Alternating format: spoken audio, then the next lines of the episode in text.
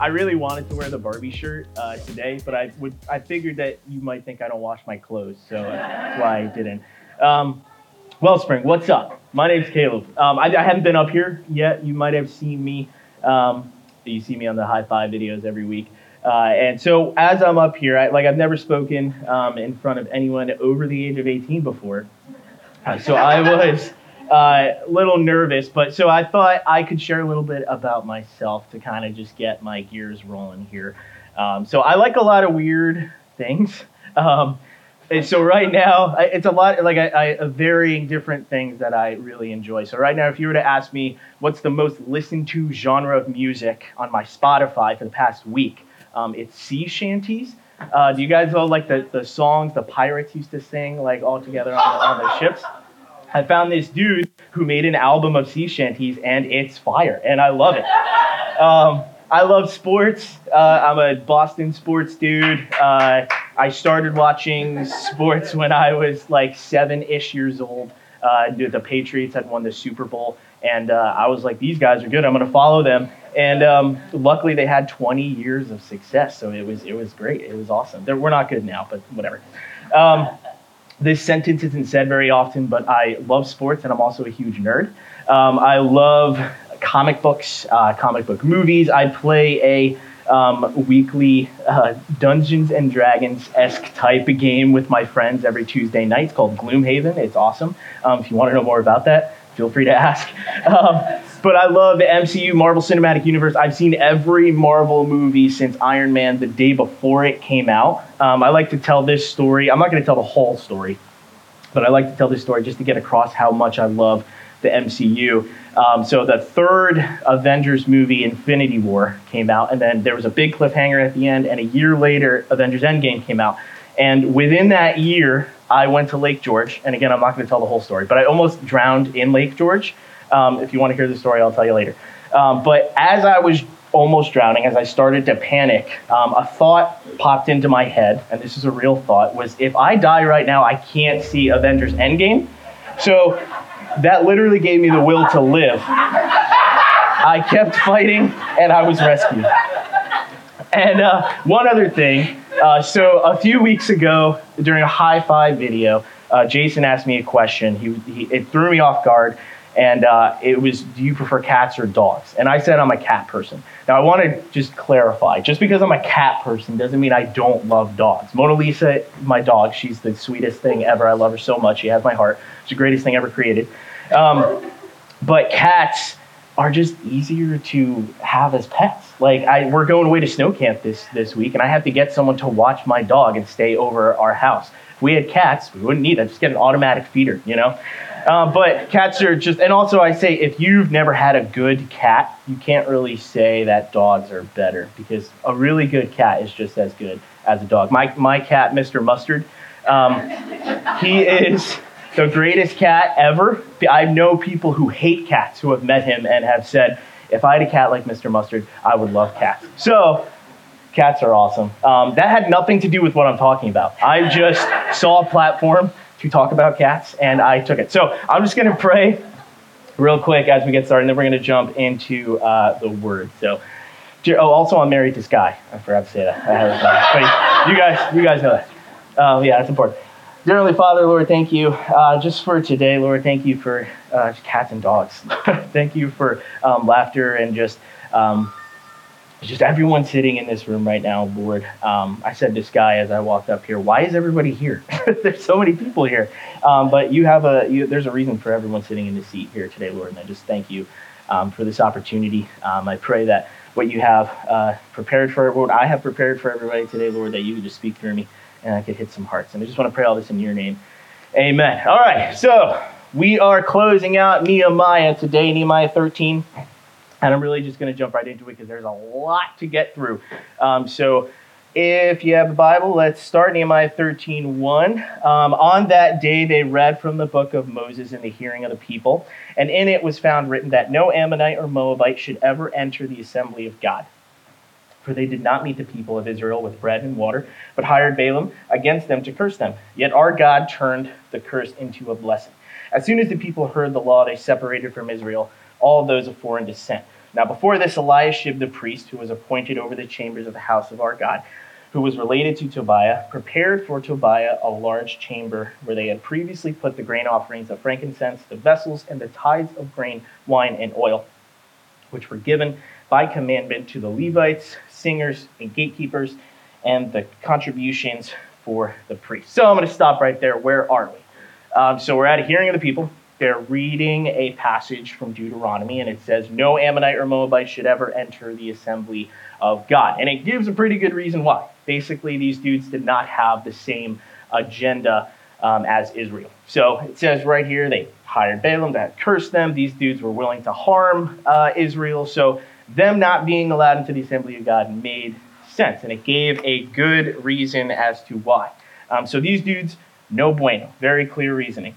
Um, then you go on, and we hear a few names that we've heard before. We got Eliashib and Tobiah. So Eliashib, he's a priest um, in charge of the storeroom uh, in the temple, and he makes two major screw ups right here. First, he takes out all of the the worship material, the food, everything that was in this specific room that was appointed there for a very specific reason uh, for worship, he moved it out. And that's bad enough that he did that. But second, the second big screw up is he allows Tobiah in access to the temple. So, Tobiah, if you don't know who he is, um, if we go back, like I said, it's a name you might remember if you've been with us through Nehemiah.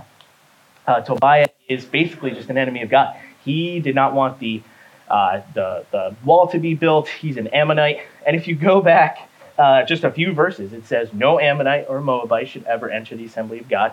And literally two verses later, Eliashib is allowing an Ammonite into the assembly of God. Cool. Good job, Eliashib. So let's, you might be thinking, well, where's Nehemiah during all this? Well, let's jump in. Verse 6. While this was taking place, I was not in Jerusalem, for in the 32nd year of Artaxerxes, king of Babylon, I went to the king, and after some time I asked leave of the king and came to Jerusalem, and, and then I discovered the evil that Eliashib had done. Uh, uh for had done for Tobiah, preparing for him uh, a chamber in the courts of the house of God. So, Nehemiah, not in Jerusalem. Uh, he was away. It's not a definite number of how long he was away, but the guess is about four to six months to maybe a year. So he wasn't really gone that long. And when he returned, it says he he discovered the evil that Eliashib had done. Didn't say that he was a little bummed out because Eliashib moved his weird cousin Tobiah into the temple. No, it said he discovered the evil that he had done. And he wasn't gone that long.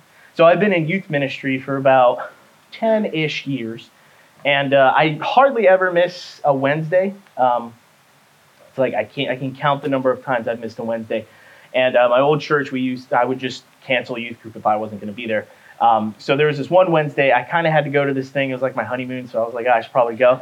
Um, and so I wasn't going to be there one Wednesday, and we had like some younger leaders, and I wasn't like confident that everything was going to go smoothly. And so I was like, yeah, I was I was worried. Um, and so the day came, it went. I texted the leaders. I was like, hey, was it good? They were like, yeah, it was. It was great. Um, and then the next week, I talked to the students, and they were, I was like, "Hey, how was youth group last week?" They were like, oh, "Don't ever leave again." And I was like, oh, "What? What happened?" They're like, "Oh, well, we didn't tell any of the leaders this, but um, there was almost a fight that broke out in the parking lot. Uh, some girl waited for another girl, and uh, she chickened out when she saw like parents there, but she was gonna jump a girl. I was like, "Oh, okay." Uh, also, we, uh, we we dropped a stack of chairs and put a hole in the wall, but we covered it up with a poster, so like nobody nobody knew about it. Like, oh, cool. Like, I'm to hear about that. Uh, and then the last one was, oh, and also somebody uh, put a Wawa sandwich in the microwave but didn't take the foil off. So, like, there were some sparks and the kitchen smelled a little weird. And I was like, great. I was gone for like two seconds and you literally almost burned the entire place down. Um, and I'm sure Nehemiah was thinking the same thing, but I get it, right? We're a little lax when the, the head guy's not there. Nehemiah wasn't there, so the Israelites got a little lax. They were like, yeah, okay. And so it got me thinking has there ever been have you ever been working and the boss is on vacation? Uh, boss is away sick or something, and you have a little bit more freedom, right? You feel like, yeah, I don't have to do that. I don't have to go 100%. Um, maybe it's a teacher uh, and you got a substitute in. I don't know what those words are. I was homeschooled, so I don't know what that means. But apparently, subs, nobody has any respect for substitute teachers. So teacher's away, you feel like, oh, I could get away with a little bit more, right? Uh, I don't really have to go 100%. I don't have to really fully commit. Uh, yeah. So that got me thinking um, are we like that with God? Do we treat God as if he's away on vacation? Um, are there commitments that we've made to God um, that you might have, be getting sloppy in? Are there parts of your life and your relationship with Jesus where things have kind of fallen off track, but you're kind of okay with it right now? Well, let's jump in uh, back in. So there's a lot of scripture to read here. We're not going to read the whole thing, uh, but we're just going to pick some things out. So uh, Nehemiah, if we go back to chapter 10, a few weeks ago, uh, Jason was up here talking, and the Israelites made some very specific commitments. They said they were going to commit to uh, three different things. The first one was care for the temple. The second one was the Sabbath. Uh, they're going to keep the Sabbath holy. And the third one was they weren't going to intermarry. Um, so very, three very specific things that the Israelites were like, yes, we commit to this. There's a whole bunch of people's names that you can't pronounce that were like, yeah, I will commit to that. And it was a few weeks ago, right? And just in chapter 10, so we're in chapter 13. And if you've ever been to church and these things are highlighted, you know they probably screwed up. So let's jump in. So we see already that Tobiah uh, is in the temple. So the care for the temple is already not going great.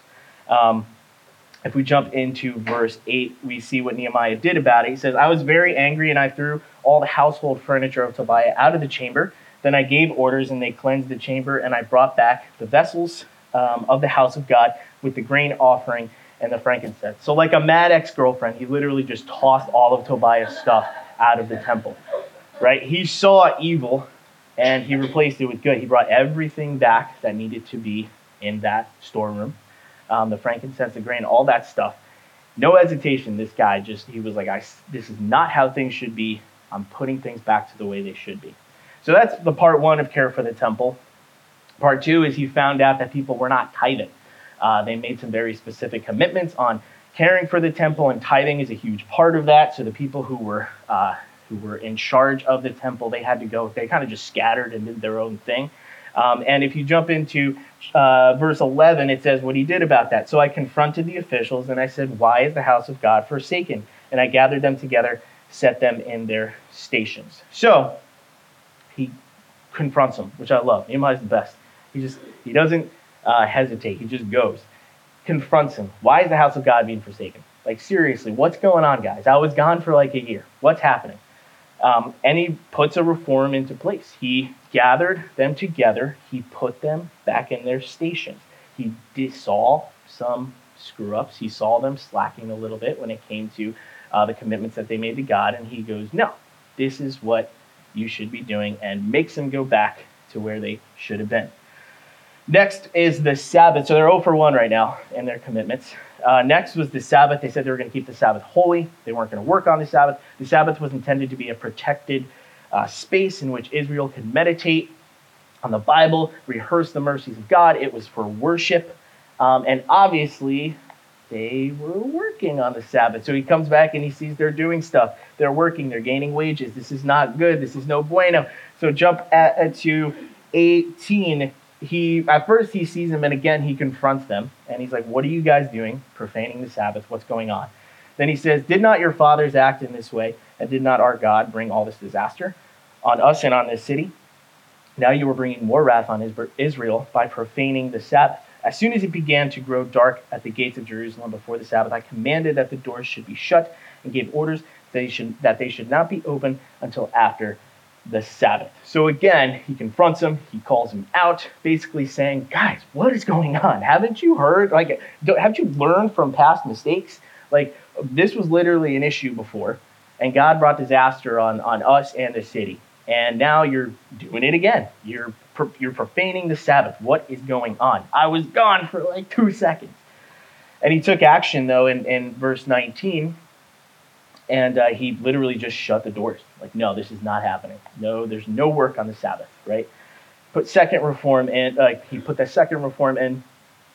Sabbath is from now on will be protected because there he says, no, no, nothing will happen on the Sabbath.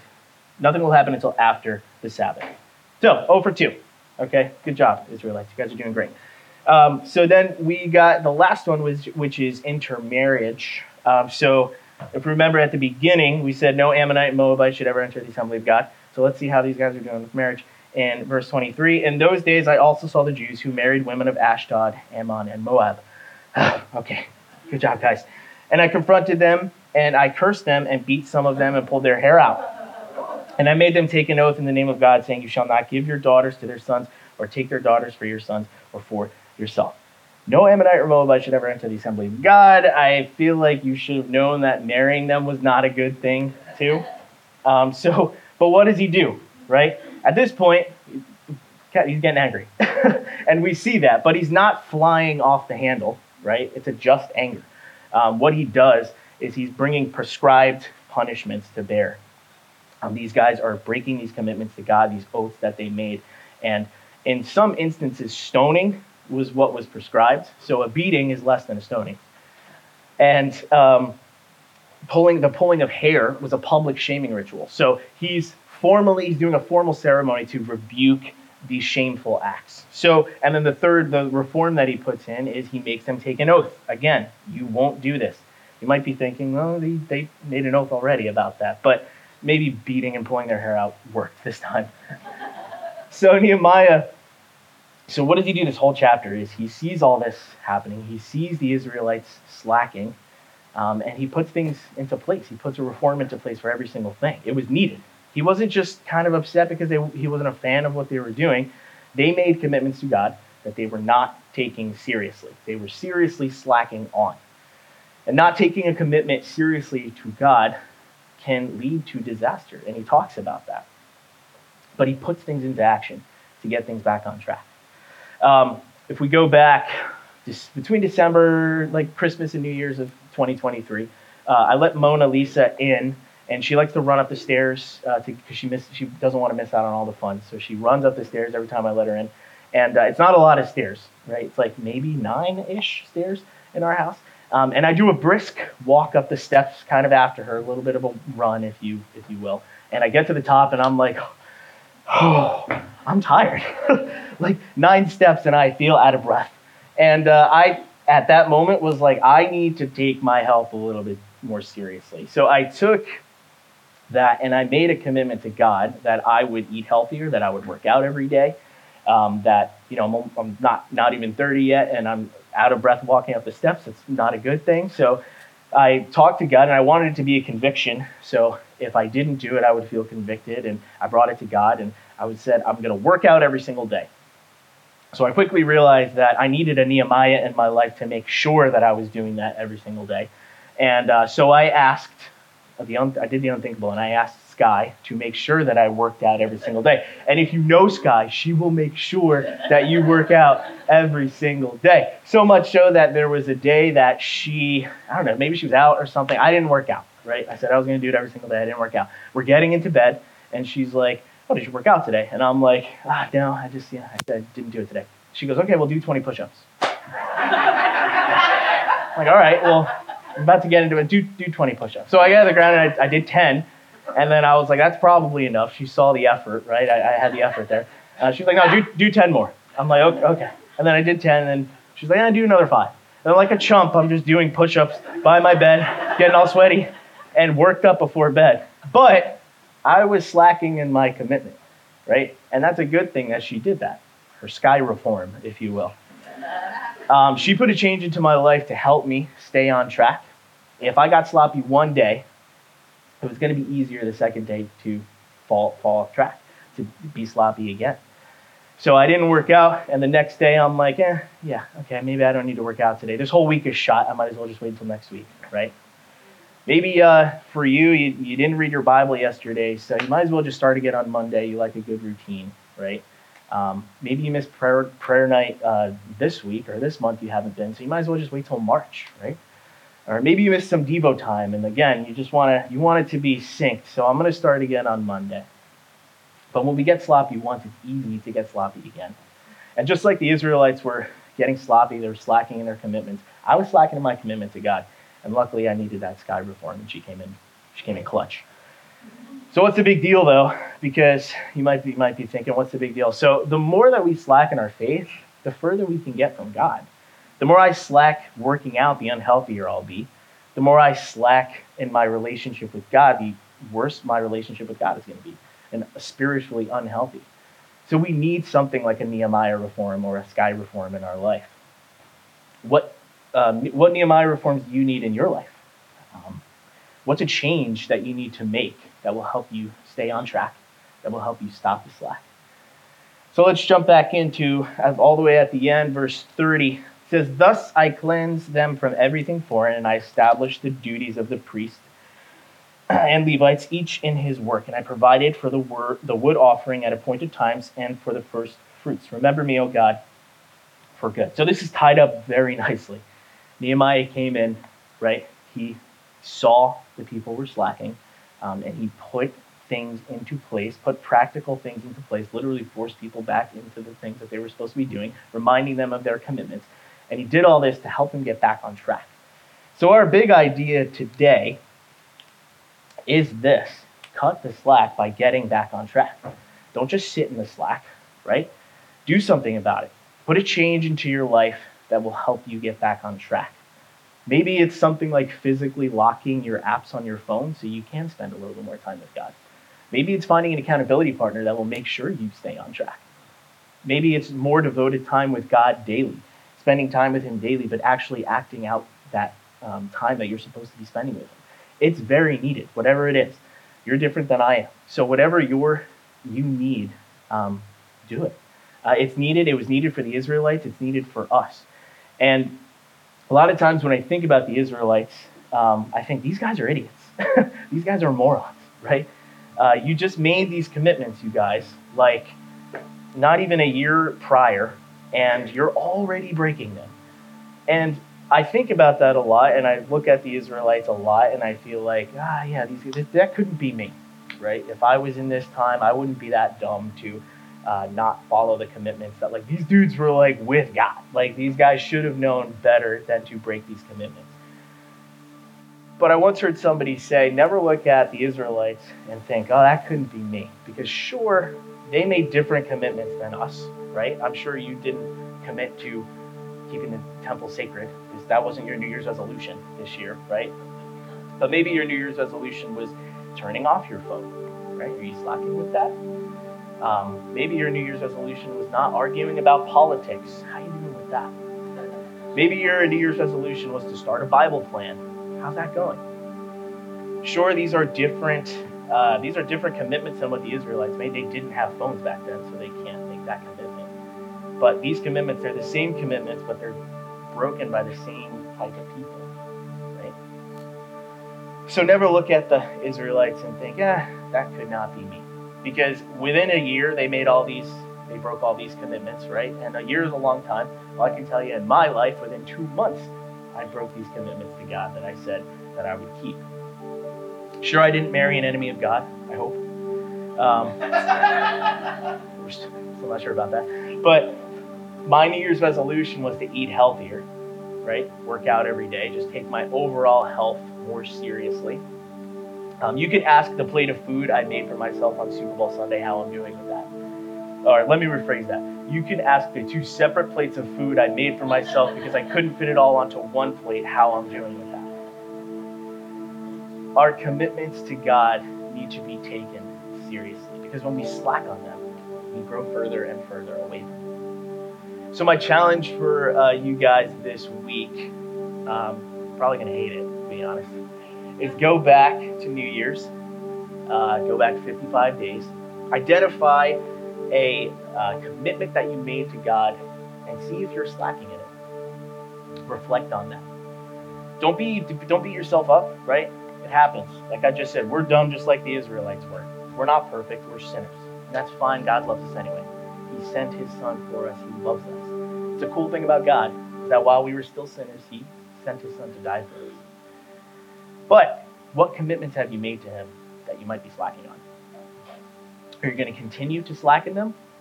Are you going to take a page out of Nehemiah's book and put a change into your life to start taking our commitments to God more seriously? Let's pray.